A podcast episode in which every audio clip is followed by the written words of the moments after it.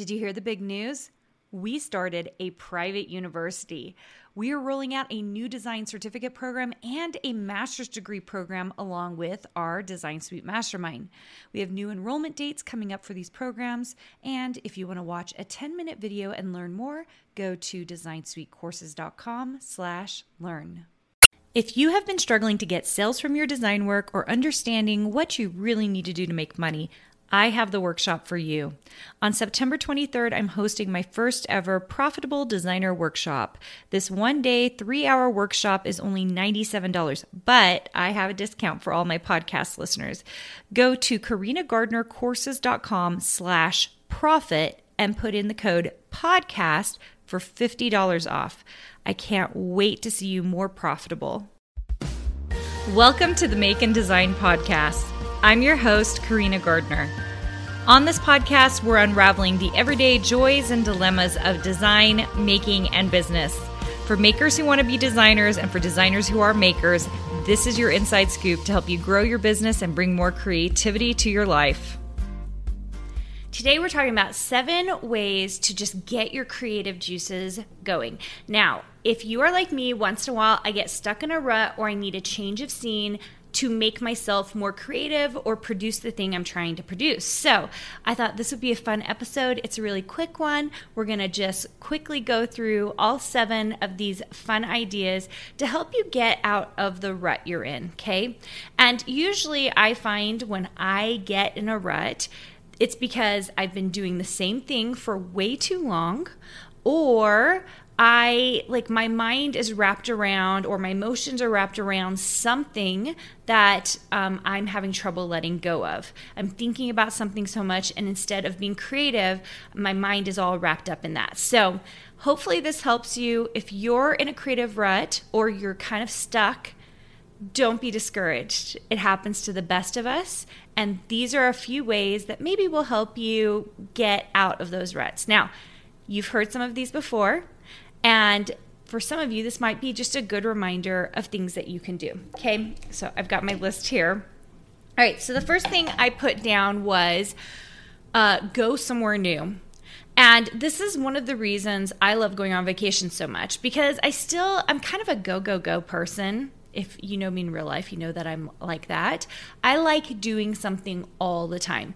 So I actually like vacations where I am on the go a bit, even a beachy vacation where I'm on the go and I'm experiencing something new. Um, so I like to go to new places if I can because I get a new perspective, I get new ideas, I see new patterns everywhere. And so it just lights my heart on fire every time I travel. And I'm a big proponent of traveling overseas. Um, it helps a little bit that my husband speaks so many languages, but I think when we go overseas, I completely I get everything stripped away from my norm and from my culture and I get to really see what's going on somewhere else. And I get to see all the beauty there and it really inspires me. There's never a time I don't go overseas that I haven't thought, "Oh my gosh, I have a new in the back of my head a new fabric line."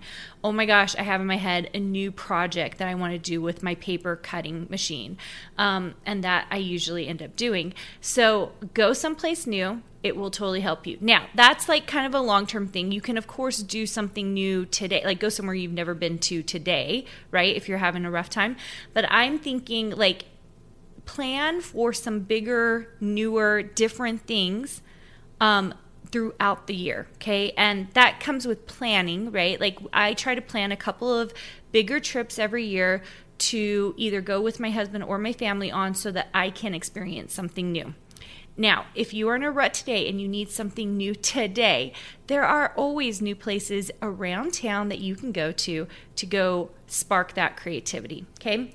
Number two is a little bit like it, but a little bit different as well. It's called change your environment. Okay. So I am at the time of recording this coming off of a weekend where I actually checked myself into a hotel to design my fabric line. I have had on my list of to dos every single week since January to design my new fabric line. And it just hasn't happened. And it's July and it hasn't happened yet. This happened with like getting my our passports for our kids as well. Like I had it in October and it just moved on my calendar every single week until it was like April. And I was like, oh my gosh, if I don't get this done, it's not going to happen in time. And so for me, that is my fabric line. There's no deadline for getting a fabric line in unless I self impose it. And my most recent fabric line came out in March, and I don't have a fabric line in, the work, in the works. Now, I did sit down before I changed my environment. I chose a name for the line. I knew what the look was. I actually had a pretty uh, good idea about what the colors were going to be. So I had I had some things in place. So when I went to work and I changed my environment, I was able to I laid out my desk where I needed to, the TV, the bed, like I I moved things around and sat down and I got right to work. And it was really easy to get going because I changed my environment and I didn't have kids bothering me, kids, me running off to swim practice with everybody, um, people walking into my office, which is open to my kitchen currently, and people can just walk in and say hello to me it is so disruptive and my it's like my family members haven't figured it out that when i'm in flow state and i am like busy designing when i get even a hey are you doing okay? Hey can i bring you a drink? Like even helpful things i'm like it totally like throws me off. If that is you i bet you're saying amen to that right now. So um just changing my environment makes a huge huge deal. I actually i worked like so i started at four i took a break um, i worked until about um, midnight. Woke up the next morning at seven worked until one. And i will say when i was done which i had only finished only i'd only finished two uh, main prints i was exhausted because i worked so hard and i worked so clearly on what i was doing. But it made a huge difference. Like i made a real like a, real piece of progress into that fabric line. And now when I go back to work on it, which I'm going to take a break from it and work on it this coming weekend, it's going to be so much easier because I, I, know exactly what needs to happen and I'm going to do it at home. I'm not going to go change my environment again. Number three is stop whatever you're doing. Sometimes I will be working on something and working on something and working on something. I actually did this with my haunted mansion. Some of you have noticed on Instagram I said I'm working on my haunted mansion again. I actually started that last Halloween and I started it and like I kept hitting a wall with it. So I stopped it and I haven't touched it since. And that's just because it was seasonal. And now I am back at it and I feel really great about it. And I know it'll only take me a couple more days to get that thing finished out. It'll be one of my ultimate projects. But sometimes you just have to stop the project and move on. I hate that but it is what it is, right? Like something that really takes and is sucking from you and you can't get it to go exactly the way you want it to, sometimes the best course of action is simply to leave it alone for a bit. And sometimes I'll leave things alone for a few hours, sometimes a few days, and sometimes a whole year. And it just depends on what the project is and how important it is, right? Okay.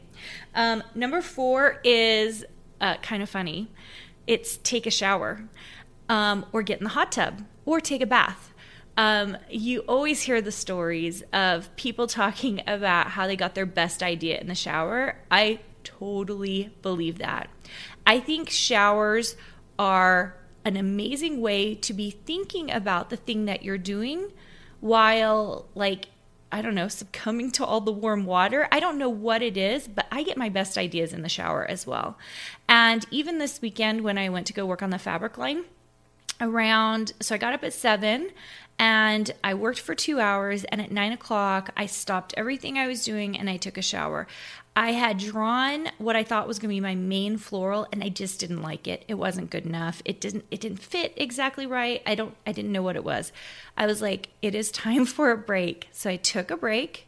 I got in the shower for 10 minutes and I felt ready and refreshed to start again. And I started a whole nother flower and ended up liking it a little better. It's still not quite right, but sometimes you just need to stop what you're doing, take a shower, and come back to it. So, my next one on my list is number five take a nap. Now, this is a kind of a funny one, but I think creatives, we drain ourselves. We're really good at draining ourselves and then not putting back in again. And when I say take a nap, I don't mean take a two hour nap. I mean take a 15 to 20 minute nap. Sometimes um, the things that we are bothered by or struggling with, these things like need a second to process in our brains. They just do. And um, I can't remember if the episode that came before this if it's um, one of my book episodes, but one of the books I mention is Why We Sleep by Matthew Walker. And he talks about how we still don't totally know what's going on in the brain while we sleep, but whatever it is, it helps us process things. And sometimes you'll notice, he's like, very often, you know, someone will go to sleep and wake up the next morning and they'll have the answer figured out. And that's why I believe in taking naps. I especially will take a nap um, during my lowest period of the day, which tends to be between three and five for me. That's my low point in the day.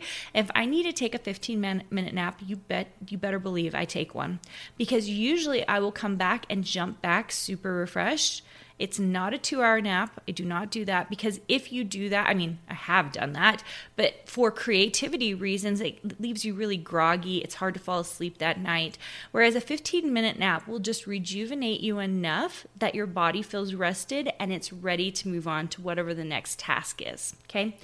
Um, Number six is kind of a funny one for all you doodlers out there. This is forced doodling. Now, if you get stuck on a project, Sometimes I will just take a piece of paper, move away from my desk, like go find a couch, go into my bed, wherever that's really comfortable, and I will start doodling. And I am not allowed to doodle specific things. I just doodle for like five to 10 minutes.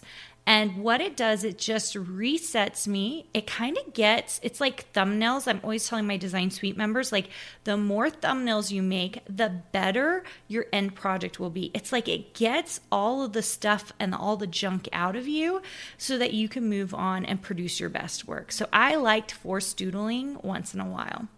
All right, my last one is very specific. And I think it's very specific because it's for designers specifically. But if you're a crafter or you're someone who's got writing block, I think number seven will always get you back where you need to go. And that is go to a museum. There is nothing more amazing than being surrounded by art and by creativity all around you. It it like to me it totally sparks wanting to produce something myself. Um, I think people who are probably listening to this, you guys are probably producers, right? You're not just consumers, but when we start consuming things that really touch us and is amazing and we can see all the details of, I think it sparks creativity like nothing else. Okay. I hope you enjoyed this. I hope that your creativity is sparked. And if today you need to go to a museum, take a shower, take a nap, maybe your kids are like, Mom, what are you doing? You're gonna be like, I need to spark my creativity. I need a nap. you can say that I gave you permission to do that. All right, guys, thanks so much for joining. The other thing I was going to tell you is that I have appreciated, I can't tell you how much, so many of you have left me reviews.